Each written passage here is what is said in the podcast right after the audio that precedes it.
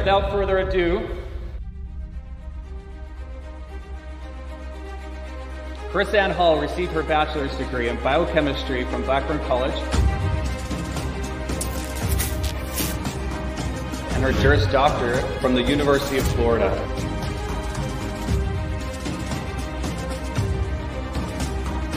She served in the U.S. Army as a military intelligence cryptologic linguist. Prosecutor for the state of Florida for nearly a decade. KrisAnne also worked with a prominent national First Amendment law firm where she traveled the country defending Americans whose rights were violated by unlawful arrests and prosecutions. She has written six books on American history and the U.S. Constitution. KrisAnne is a regular consultant on numerous radio, podcast, and television programs. Without further ado, KrisAnne Hall.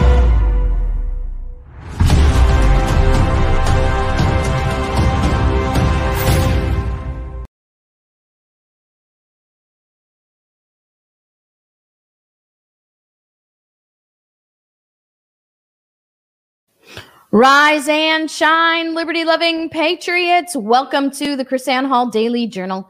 KrisAnne Hall here, K R I S A N N E H A L L dot com, where we are liberty over security, principle over party, and truth over your favorite personality. So happy to have you with me here today.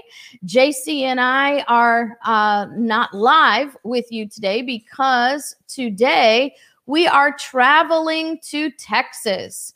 Traveling to Texas because tonight I am giving Constitution training in Gainesville, Texas at 7:30 p.m. You still have time, or 7 o'clock p.m. You still have time to register for this event. It is not just simply Constitution training, but this is specific meet and greet. Ask the constitutional lawyer your questions. There will be food. Yep, yep, yep. Not only that, we have our weekend training uh, in defense of liberty, which is sold out. So you can come to the Constitution training tonight. Uh, but the weekend training is sold out with Larry Stevenson, but you need to make sure that you keep up with krisannehall.com and know when our next class is going to be. We do this more than once a year. And this year we sold out quick, uh, over and abundantly sold out. By the way, you can't see that right there, but if you look at that picture, I don't know if you see my little cursor moving there. There's my assistant, Sunny, right there in that picture. And there she is in this picture. And uh, so Sunny's in the background of the studio there. So she goes, because that's that's because I made that picture. That's why I'm in that picture. I tried to talk Sunny into joining us for the show today, but she was not up for being in front of millions of people this morning.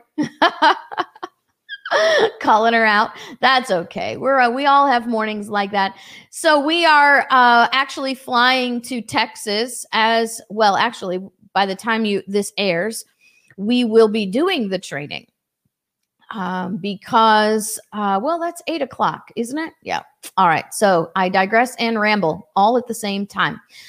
So we will be in Texas as you are watching this show, just in full disclosure to make sure that everybody realizes that we are not live, because I know that we have some people that get upset when they don't know that we are not live. So there you go. Just trying to make everybody happy. Don't get angry. Stay calm. You know, don't worry, be happy kind of thing. It's the weekend. We should all be that way. Uh, good news, guys. Uh, Joe Biden gave his first public national address yesterday. And also, in full disclosure, I did not watch it. But I don't need to watch it because we have CNN. And CNN is going to tell us everything that Biden said that's simply not true. is that awesome? Thank you, CNN, for being our fact checkers. You are so awesome. And then you get to tell us what's true and what's false. Please. So, the good news for CNN is that Joe Biden's delivery was only 24 minutes. And I found what was absolutely even more hilarious because you see up there first facts, fact checking Biden's first prime time address. This is what caught my eye in this article. President Joe Biden delivers the first prime time address, according to CNN out of Washington, of his term on Thursday night, lamenting the devastation caused by COVID 19 over the past year and touting his plans to help cut the country recover. Yay! Where's that thing? Oh, JC doesn't have it up here anymore. Our little our little audience clapping video has disappeared.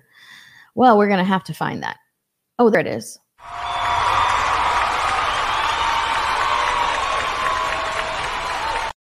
So thank you, Joe Biden, for coming to our rescue to save us from the bodies in the street.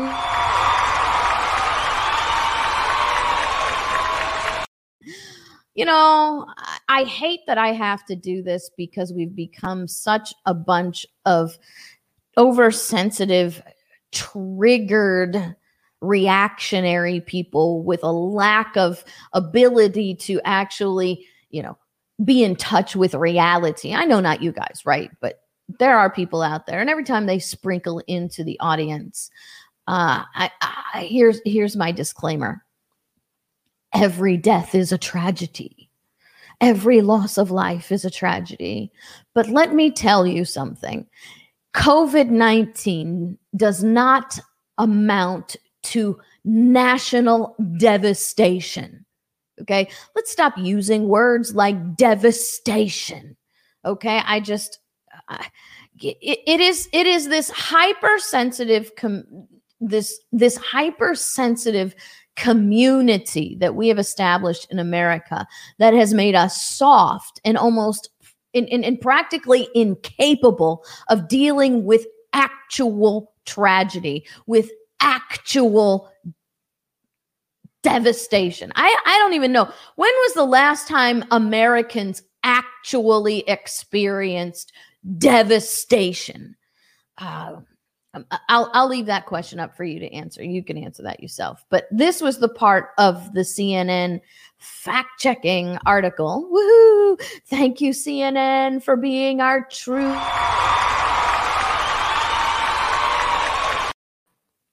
So, Biden's speech, CNN says, which ran for just shy of 24 minutes, did not include a large number of fact checkable assertions. Seriously, KrisAnne, stop with the applause button. But is that not hilarious? I need one of somebody doing like a belly wrenching laugh.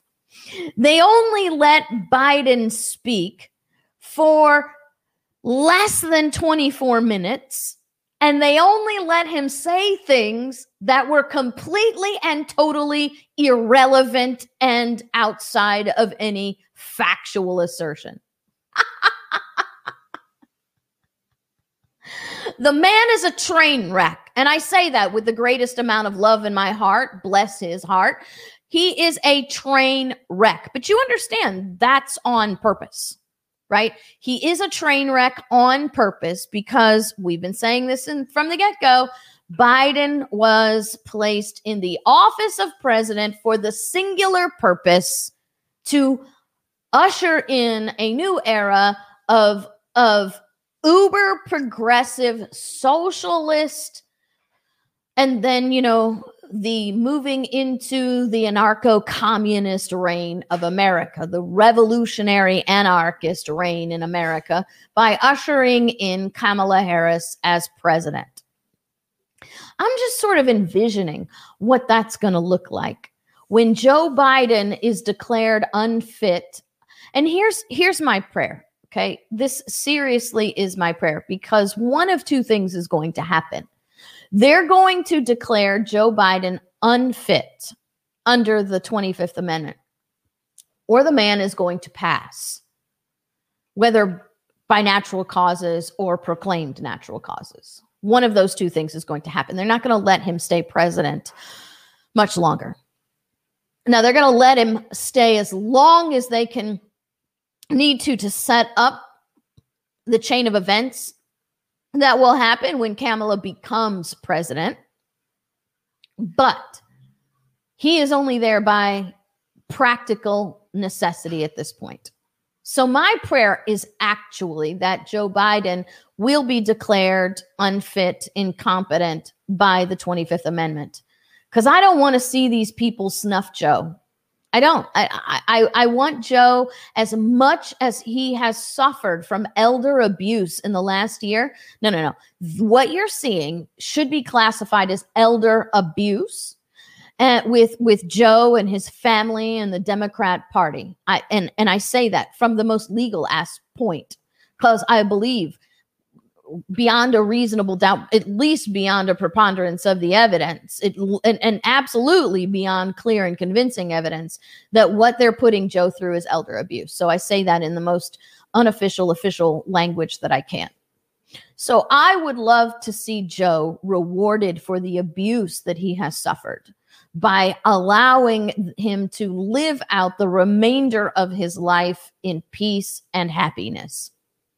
So that's my prayer for Joe that they simply declare him incompetent under the 25th amendment so he can go on and live his the remainder of his life in peace the man you know i i i, I think he is a a repulsive person i think that he is a uh, just just a terrible person uh, from a personal aspect and from his behavior and who he is morally.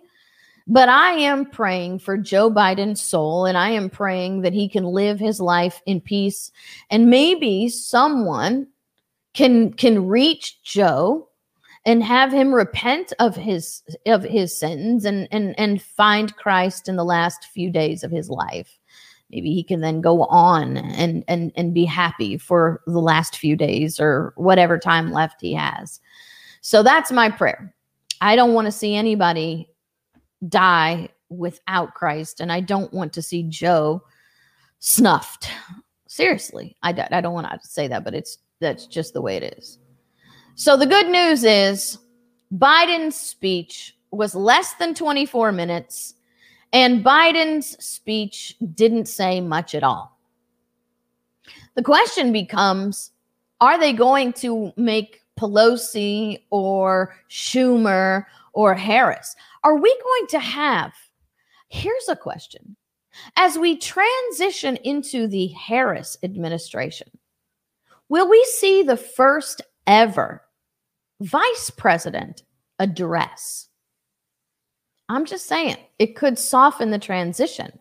If they say, you know, we're going to have, we're going to start a new tradition because we have a new vice president, not a vice president who's a figurehead. She's a strong woman of political prowess and great brilliance. We want her to be the spokesperson for, I don't know, ABCD let's let's let's embrace this opportunity that we have the first american woman right as vice president of the united states. And there you have it. Now we embrace that by making her the uh, spokesperson. And we get to actually be the transition, experience the transition from the Biden administration. And then people will be used to seeing her. See, that's how manipulation works. That's how brainwashing works. It rarely is this slam you in the face with a change, it's always the gradual thing. So I suspect you might notice, you might be able to foresee, rather, when the transition is about to occur because they're going to do an actual transition. So you'll start seeing more of Kamala. I mean, you're already seeing more of a vice president now than you have in many different kind of situations, right? So here we have that. Oh, how about this one? This one. Um, as we're spending all of our time worrying about people who actually didn't destroy property at the Capitol. We, I mean, we're having massive FBI. Now you have Merrick Garland, who is going to be, as he promised, heading up a wide and sweeping investigation of what happened on January 6th. You now have uh, the the revolutionary anarchists, which are different than regular anarchists. So, my anarchists out there who who ident- self-identify as anarchists, this is not you. This is the violent wing. The revolutionary anarchists are back in uh, play in Portland. Let's watch this little news clip, and here's what I want to show you. So, so watch this news clip, and then tell me, okay Exactly. Because I go back and I will be watch. As a matter of fact, I might actually be watching the chat room right now. I have to record because we don't have a place to record, but I, I will likely be watching the chat room. So if you see me speaking and you see messages pop up at the same time when I'm speaking and you see both my hands and I'm not typing, it's because I'm on my cell phone watching with you. So I'll be in the chat room as well. So in the chat room, tell me i want to see who can be the first person to identify what's what's wrong with this newscast. So here we go. 6 news breaking news alert. And breaking tonight federal officers and protesters facing off once again just days after the fence surrounding the downtown federal courthouse was taken down. We're following the action as they return after damaging that same building earlier today. At 10 o'clock good evening everyone I'm Jeff Gianola. And there you go, guys.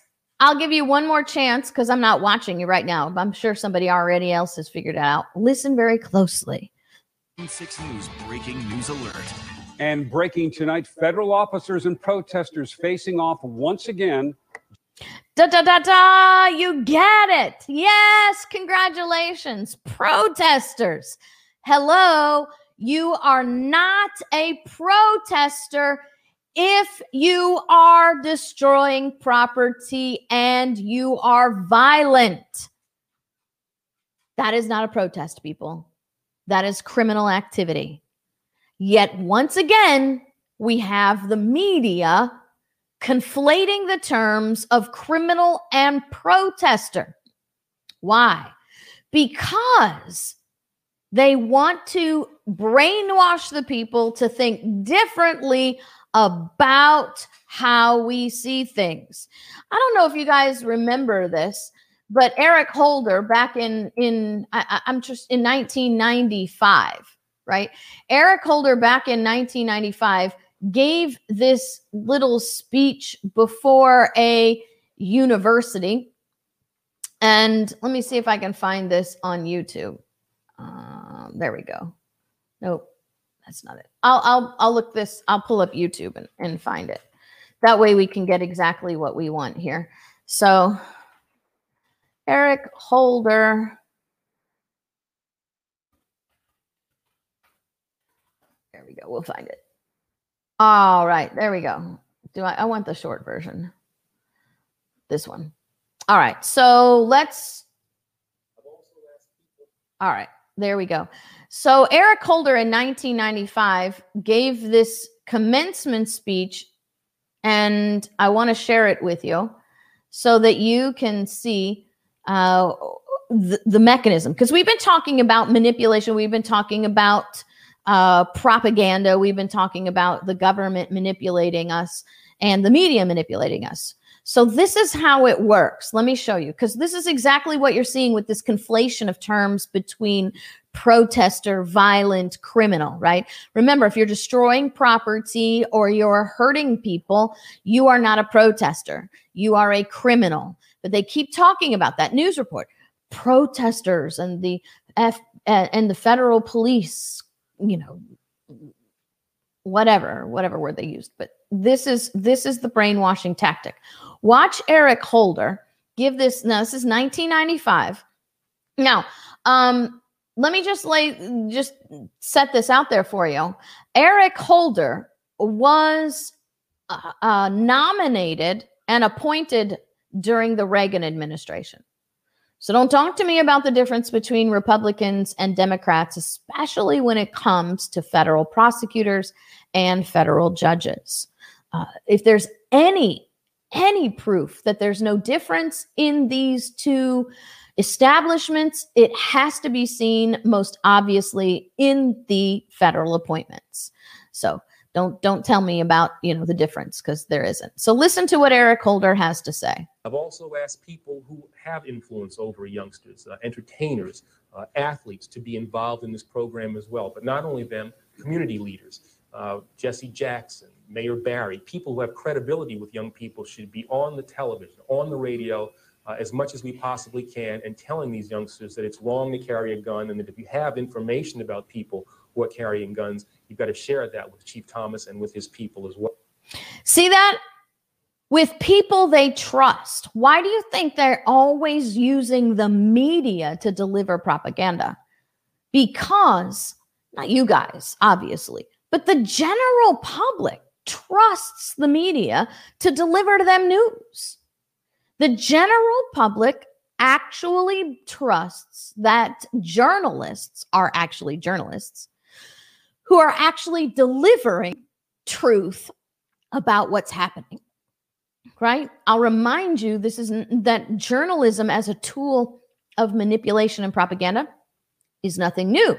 You have Jeffer Thomas Jefferson writing in 1807, nothing can be now believed which is seen in a newspaper. Right. So even back in 1807, the journalists were engaged in the propaganda of, of manipulating the people. So let's I'm going to back up just a little bit here and then we'll we'll finish out this video because this is a gun control campaign in 1995 targeting young people. Why? Because young people control the household. If you don't believe that, then you don't understand marketing. You find any marketing guru, and they will tell you that the most powerful way to sell a product is to target the young people in the house because the young people in the house actually control the purse strings more than mom and dad. Now, you might say, oh, well, not in my house. I'm sorry you are simply not aware of your own human nature. It is a fact that everything that we buy, when we have children in the house, everything that we buy that is an extra is is is a comfort or whatever i won't say everything but the majority of things are to provide to our children because we are inherently built with this mentality of i want my child to have a better life than i had right so in in unconsciously our children dictate our spending our our luxury spending practices. And I say luxury not like, you know, Maserati luxury. I mean luxury above basic needs. Yeah, first world problems, right? So, marketing, marketing experts know target the young people in the house and you will have access to the funds. And this is what they're doing in this gun control, targeting the young people. Watch this. That it's wrong to carry a gun, and that if you have information about people who are carrying guns, you've got to share that with Chief Thomas and with his people as well. Uh, I've also asked the school board to make a part of every day some kind of anti violence, anti gun message. Every day, every school, at every level. One thing that I think is clear with young people and with adults as well is that we just have to be repetitive about this. It's not enough to simply have a, a catchy ad on a Monday and then only do it every Monday. We need to do this every day of the week and just really brainwash people into thinking about guns in a vastly different way. Brainwash people to think about guns in a vastly different way. Brainwash people to think about guns in a vastly different way. Well, guess what? We're also going to brainwash people to think differently about protest and who are the protesters in a vastly different way. So let's just let's listen to this brainwashing one more time, please, because that's exactly what this is. Oops, sorry. Roseanne, wake up. Breaking news alert. And breaking tonight, federal officers and protesters facing off once again just days after the fence surrounding the Federal officers and protesters facing off once again. Okay, that is not a protest, guys. That is violence. Why do they conflate those terms, by the way? Why do they conflate the terms of protest and violence? Two reasons. Two reasons. Number one, so they define the terms.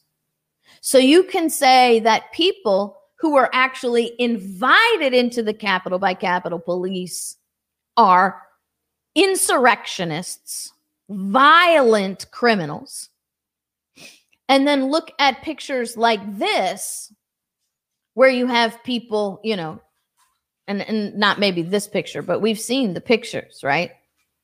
The pictures of who are the protesters, who are the violent insurgents, who exactly is doing the protesting in America, right? We conflate those terms so that they can have their people, right? I'll show you this. Let me show you what a protester is not. Okay. All right. This is not a protester. This is not a protest.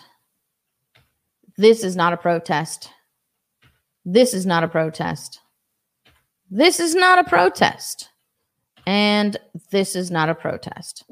These are not protesters, they are criminals, and they are conflating these terms on purpose. Why? So they control the definitions. So Antifa and BLM are are protected in their violence because it serves their purpose. And two, because their purpose is sowing chaos. You see, chaos it is is the currency of politicians. Chaos is the currency of media. You see, let me let me show you something about human nature. Okay? When we see scenes like this, we don't think, "Oh, we need to unify the community.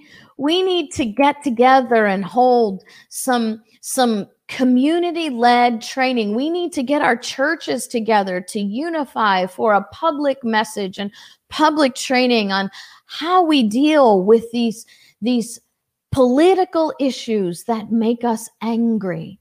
When we see these pictures, we're not thinking about what we do as a people or what we do as a church. Come on now. If you got an honest bone in your body, you know what I'm telling you is true. The first cry is not, What can I do in my community? How can we band together and crowd share to help these businesses recover? And then how do we reach our communities so these things never happen again? That's not our first thought. Our first thought is, Government, what are you going to do to stop this from happening? Government, what are you going to do to fix our people, to fix our businesses? You see, these people profit from chaos. The media profits because you can't stop looking at it. Why? Fear and distress makes you watch the news. It's a it's an inherent human nature thing. Why? Because your your brain is taught that if something is bad and something is scary you have to watch it so your eyes are on it. So if it comes at you you can hit that fight or flight right it's a precursor to the fight or flight. It's about situational awareness. And so the media has this mentality, has this policy of if it, if, if it, if it bleeds, it leads. And therefore we have to keep crisis on the TV because people have to know crisis. They want to watch it because it's a precursor to the fight or flight within us. We watch the danger so we know if it's coming at us. So media profits off this.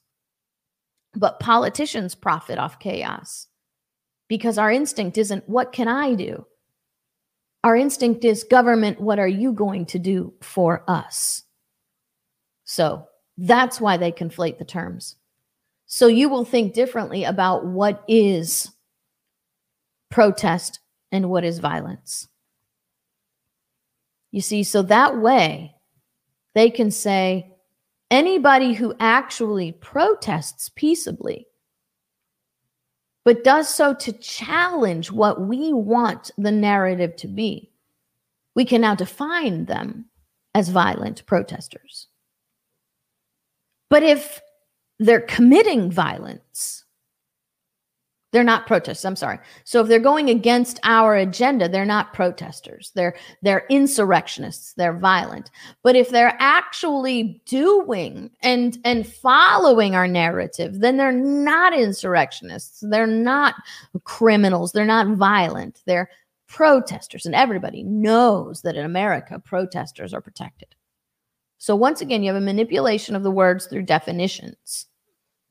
Let me show you this uh, just a little teaching moment because remember, we are a teach show and not a talk show.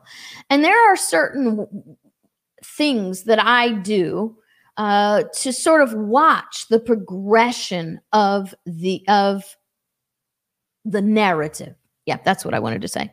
To watch the progression of the narrative, there's certain clues that you can start seeing, uh, and quite often, they're they're global indicators what I mean is, you'll start hearing things repeated throughout the uh, narratives across the world, and you'll watch them. If you watch the trend, these narratives, which are actually oftentimes the exact same thing, the exact same speech uh, given. I mean, do I have to show you how this works again? Uh, I want to let me, yeah, let me just go ahead and do that because I want to show you that I actually did a little mini documentary on how the narrative is dictated. Now, I'm going to put it up here on YouTube so that you can see it and watch how this works. You're going to be able to see the the the title. You'll know that you can watch it by going to my YouTube website and we're going to show you this. You're going to be able to hear it too. Um, I'm I'm really kind of disappointed that, and I know these numbers are not real, right? But YouTube says we've only had a thousand people view this. Look, guys, this needs to be viral by standards. I realize that for the general population, 23 minutes is a little bit long, um, but you know, you watch your TV shows that are longer than that and you learn nothing at all. Uh, how many people watched Joe Biden speak? Am I this in this educational documentary is actually about the same length of Joe Biden. So don't tell me that the people can't watch this. That's ridiculous. So I want to show you just something really quick because remember, what you have is that the uh, House Subcommittee of Communications and Technologies is holding hearings to define truth, not so they know what it means, but so they can regulate lies. Let's watch this really quick. Which encourages us to ask tough questions about what is going on in the media, what is motivating the tidal wave of disinformation that is putting the lives of so many Americans and ultimately our democracy at risk. Now watch this. That's what they're trying to tell us that their the motivation is false news, false narrative being repeated. But let me show you the end of this documentary so you can see what exactly is happening. I'll show you these last few minutes. There we go all the other members and whoever is whoever speaking before the committee they will be using the same phrases over and over. This is entirely coordinated disinformation. And the freedom of speech encourages us to ask tough questions about what is going on in the media what is motivating the tidal wave of disinformation that is putting the lives of so many americans and ultimately our democracy at risk. And facts and consequences don't matter to those who report them our democracy is undermined. Uh, let me put it bluntly. Uh, misinformation is killing Americans and damaging our democracy. because it may help us solve a very dangerous problem. And we owe it to our constituents and to our democracy to examine how and why disinformation is being aired on traditional media and social media. Hi, I'm Fox San Antonio's Jessica Headley. And I'm Ryan Wolf. Our, greatest, responsibility is to serve our Treasure Valley communities, The El Paso, Las Cruces communities, Eastern Iowa communities. mid Michigan communities. We're extremely proud of the quality, balanced journalism that CBS 4 News produces. But We are concerned about troubling and irresponsible, one-sided news stories plaguing our country. Plaguing our country. The sharing of biased and false news has become all too common on social media. More alarming, some media outlets publish these same fake stories without checking facts first. Do you realize that's the same thing that they're saying in the House uh, Communications Tele uh, Technology Subcommittee? There, these journalists, which this was actually taken uh, before and after this subcommittee meeting, a compilation, and what you have is the same narrative over and over again. Listen.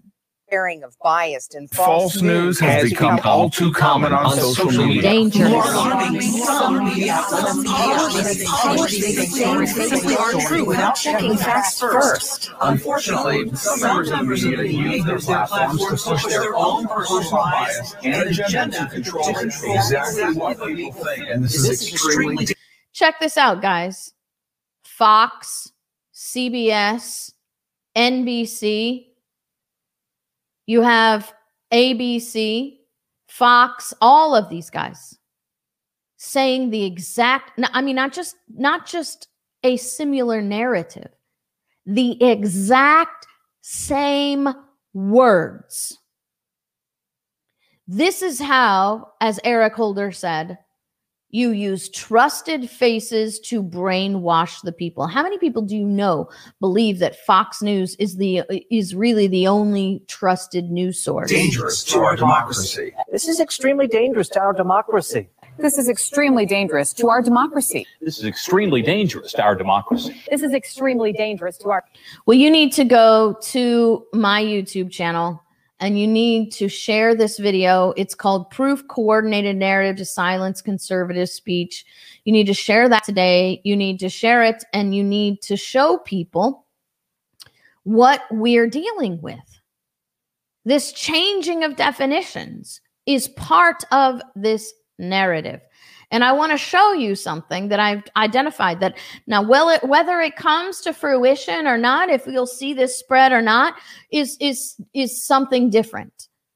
But there are certain things that that are alerted in my spirit when I see this. Okay. So this first popped up in my.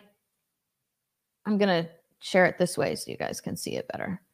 This first popped up in my radar. This headline right here. I don't know if you can see it. I don't support a 6 p.m. curfew for men. The minister on women's safety after Sarah Everard case. Well, if this minister now this is in England, right? This is this is the uh, a a uni- the university minister in England, Great Britain. I don't support a cur- 6 p.m. curfew for men. Well, obviously, she is answering or responding to something that has been presented to her. And so when I saw that headline, I don't support a 6 p.m. curfew for men. I thought to myself, huh, is this the new feminist narrative? Because remember, we're in national intermen- uh, in, international international women's history month. I know we had a day but the whole month of march is now women's recognition month. And you have this resurgence of of the you know the fake feminists coming in and then and it would not be un it would not be unbelievable to me it would not be beyond belief for me that these femin these fake feminazis would be preaching that because men are a violent and unreasonable portion of society that men should be curfewed and women not. But I found it very interesting because that's not exactly what she said. Okay, so let me just read this to you. This is from the Telegraph.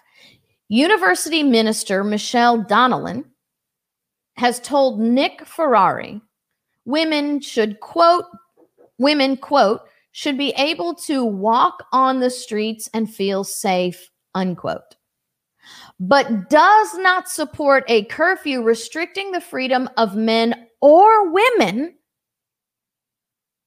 as she sugge- suggested to the house of lords recently notice her statement was restricting the freedom of men or women However, the media narrative says for men, a curfew for men, a 6 p.m. curfew for men. And that's what I found very interesting. So I started searching the internet for this message of men are violent, men need to be in curfews because men commit crimes against women more than women commit crimes against women and women are a protected class and we need to you know it's it's a paradoxical message right that hey i am woman i am strong i am powerful i am mighty but I need the government to protect me and to limit the liberties of other people's because I'm too weak to take care of myself. Right? So, what I found was in this, I, you know, what I do is like pull little clips from these articles. And and i i actually google search the very words right? And so what i what i thought was this narrative is going to be that we have to curfew men. We have to restrict men because women should be able to walk the streets and feel safe so i googled that to find out where i have it and yes lo and behold i now have not only uh, a separate journalistic medium, the Times Union, uh, who is now because the first one was the Telegraph. This is the Times Union. Not only do you have a sacri- second, uh, the I don't not only have a second media outlet doing this, but we now have a completely different person in the British government repeating these statements. People should be able to walk on the streets and feel safe. Now you know the narrative. This is a call for curfew and control of the people. Because I initially thought, oh, well, it's not about, it's just about men. But when you, I mean, the very same statement should be able to walk on the streets. Remember, she says, no, no, no, it's not about men, right? We want to be careful that we don't get into a blame game against men. That's what the statement says right here, Donelan says. No, because it really isn't about men, it's about controlling people. Because you see, once you seed fear into the hearts and minds and the souls of the people, there you have it. You can capitalize on that fear in so many different ways. it's just incredible to me. Absolutely incredible how this is all panning out. It's fascinating from an anthropological perspective. I'm a I, I've told this told you guys this on on the radio show many times. I'm a closet anthropologist. I love communities. I love human nature. And and I guess maybe that that gives me an interest in psychology, but psychology only in the perspective of group mob community mentality. I love culture, um, which is the good part of anthropology, but this is also fascinating watching how people can be subjected to manipulations they don't even see. I'm just totally fascinated by that. Maybe because I am a historian and this is what history is. History is watching the movement of people, the psychology of people, how people react to situations. Because an historian, a true historian, knows that history always repeats because human nature never changes. That's why Patrick Henry said, I have but one lamp by which my feet are guided, and that is the lamp of experience. I know no way to judge the future but by the past, right? So this is just absolutely fascinating to me. Maybe it's not fascinating to you, but it's absolutely fascinating to me. The last thing I want to cover today, this is Friday, so I have to make sure that I stay on time. We have a show that on one of our networks that carries us uh, that will come on uh, precisely at. And if I find myself run over, what we'll do is we'll just say goodbye to that format and then, you know, they can kick us off and we'll keep going here on YouTube and Facebook and whatever. And so the next thing I want to talk about is the COVID 19 uh, bailout, right? V 19. I should just call it the V. V, right? Uh, anyway, the V, the V bailout. Now, DeSantis says that the bailout is a relief bill. Oh, I am so annoyed at the internet today. Can I please have an internet provider, a search engine that will suck out all these annoying advertisements that pop up while I'm actually trying to learn something. If you want to talk about what's annoying on the internet, that's what's annoying. It's it I feel like I feel like I'm being invaded in my most private places. These boom pop up things. Sorry. Just venting for a second. Anyway, um, I should be able to read what I want to read without being visually and auditorily assaulted by something I don't want to see. It's just a thing. So, anyway, DeSantis criticizes the federal V relief bill as bailout for the blue states. I'll be honest with you. I have not done a deep analysis of this V, v bailout because it's irrelevant what they're spending money on. Everything they're spending money on is completely and totally unconstitutional. I guarantee you, there isn't a single thing that your tax dollars are being used for in this bill that matches or complies with an actual delegated power. But what I, you know, what I've been doing lately is is using the fact checkers just because they're incredibly amusing to me, right? So I find this little fact checker thing. And I'll switch over to the fact checker now. So the fact checker says, uh, let's see, where are the fact checkers? There we go. Nope, that's the wrong fact checker. The fact checkers. The fact checkers. This is the fact checkers the fact checkers from the Gazette this time. Sometimes we get CNN, sometimes we get Newsweek, sometimes we get something else. Uh, fact checkers is the next COVID 19 relief proposal a blue state bailout? Now, what's interesting is how they manipulate reality here, right? So if you're on your phone, you're not going to be able to read this. If you're on your PC, your tablet, your whatever, your iPad, your computer, you might be able to read this. I'm sure you can if you're on a bigger screen. But I want to just tell you what this says. Basically, they're saying so the analysis here is is it a blue state bailout? Now, what's interesting is it says uh, the fact checker excluded Nebraska, which has a nonpartisan unicameral legislation and used national conference state legislatures data on state party composition. So we have to keep it purely political, right? Based on parties, not based on actual ideologies. So, so that's what they're saying here. I, I always find those little things amusing. So, Republicans argue that tax dollars should not be given to blue states to, quote, bail them out for policies such as business shutdowns, they say, led to high unemployment, steep revenue declines, or for histories of budget mismanagement that has left them less capable of handling pandemics. Now, let me just break off here for just a second and tell you there is absolutely nothing false in that statement. Nothing at all.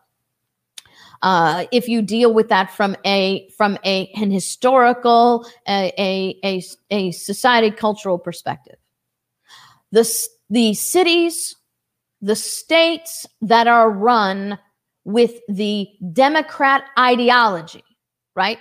This is not a party thing, which is why this whole party thing annoys me. This is not a party thing. This is an ideological thing. So the ideology that drives the majority of those who identify as Democrats, if you do your studies, you do your math, those cities, those states are are in poverty, in decline, unemployment decline. The businesses flee them because the ideology is overregulation and redistribution, stealing from one to give to another. So don't argue with me that this is a Democrat thing. It's not a Democrat thing, it's an ideological thing. It just so happens that the people who identify as Democrats hold this this this business community destructive ideology. You can go through a whole laundry list of things. The destruction of the family destroys society. The destruction of private property ownership destroys society. The the redistribution of wealth ideology destroys society. The victim narrative that is driven by this ideology destroys society. So there's like a whole laundry list of things that have been adopted by these people that self identify as Democrats. It's not a Democrat thing, it's an ideological thing. And you want to label it because remember, go back to our, our propaganda study, you have to label the us and them. We can't actually identify the culprit, which is the way we think and the way we want to operate in the ideologies. We have to make it an us and them. So, just to, to keep in line with our teaching mechanism here, right? 10 blue states, according to the Gazette, and Washington report a revenue loss in 2020 amid efforts to curb the spread of COVID 19. And so did 13 red states and four split states. If this bill, this bill, if passed, would send aid to all states, whether or not they lost revenue. But the formula for allocating funds takes into account each state's share of the nation's unemployed workers. The average unemployment rate for red states, which is the new us and them term, right? It's not Democrat, Republican. It's red and blue. Why? Because our we, we just can't handle the complexity of Democrat, Republican. We have to be my team is red, your team is blue. I, I, it's just a human nature thing.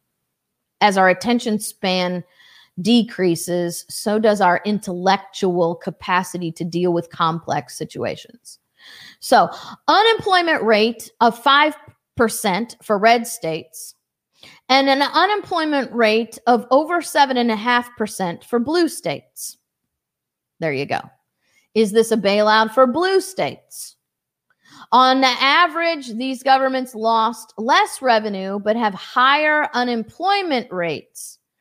Well, doesn't that kind of make you ask a question? If they have higher unemployment rates but lost less revenue,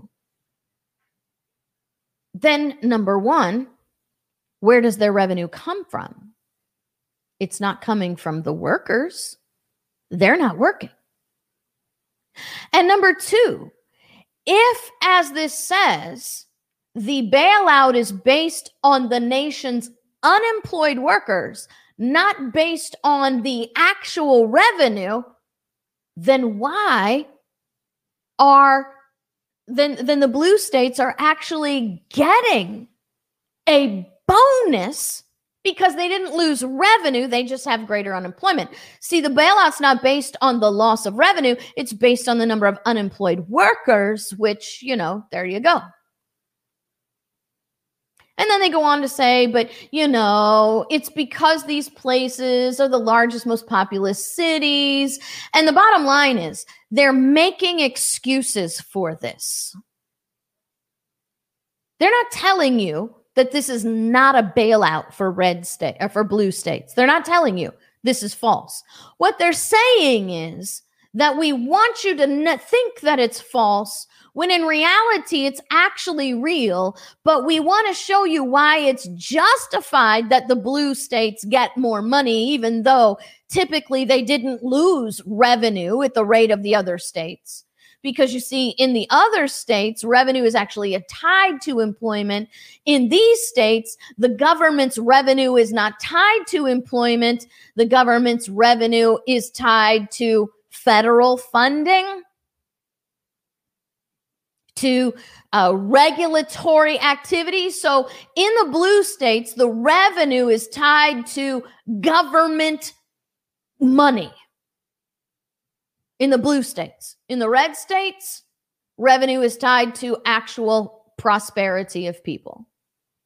So when you shut them down, when you tell people they can't work, when you tell people they can't have businesses, because I'll remind you during the shutdowns, they those blue states, those blue counties, those blue cities were still holding these people accountable for their taxes. So this is a revenue gathering thing. Okay? A revenue gathering thing. So why do blue states not lose money when people don't work? Because blue states don't get money off unemployment. Blue states get money by stealing from people through government funding. That's how that works. So, why don't I read this? Why don't I even bother with giving you an analysis? I mean, the analysis is shocking. The analysis is what we do. But here's the real reality everything they're doing is not authorized by the Constitution. And you need to read, please, please, please. This is a teach show and not a talk show. So I am assigning you homework. Read this article at krisannehall.com General welfare clause, James Madison's warning, is not about money because all of this bill is premised on the idea that this spending is authorized because of the general welfare clause. This spending is authorized because, guess what? Ha! The General Welfare Clause says that we have an obligation to take care of funding for the people. That is not what the General Welfare Clause means. That is not what the General Welfare Clause is about. And you need to read this article about the General Welfare Clause, which teaches you what it actually means. And I will I will end with with this statement from James Madison. If our if you lost our net if our networks are leaving you, then then you'll have to come to YouTube or Facebook or krisannehall.com to catch the rest of the show. But this is how this works. You ready?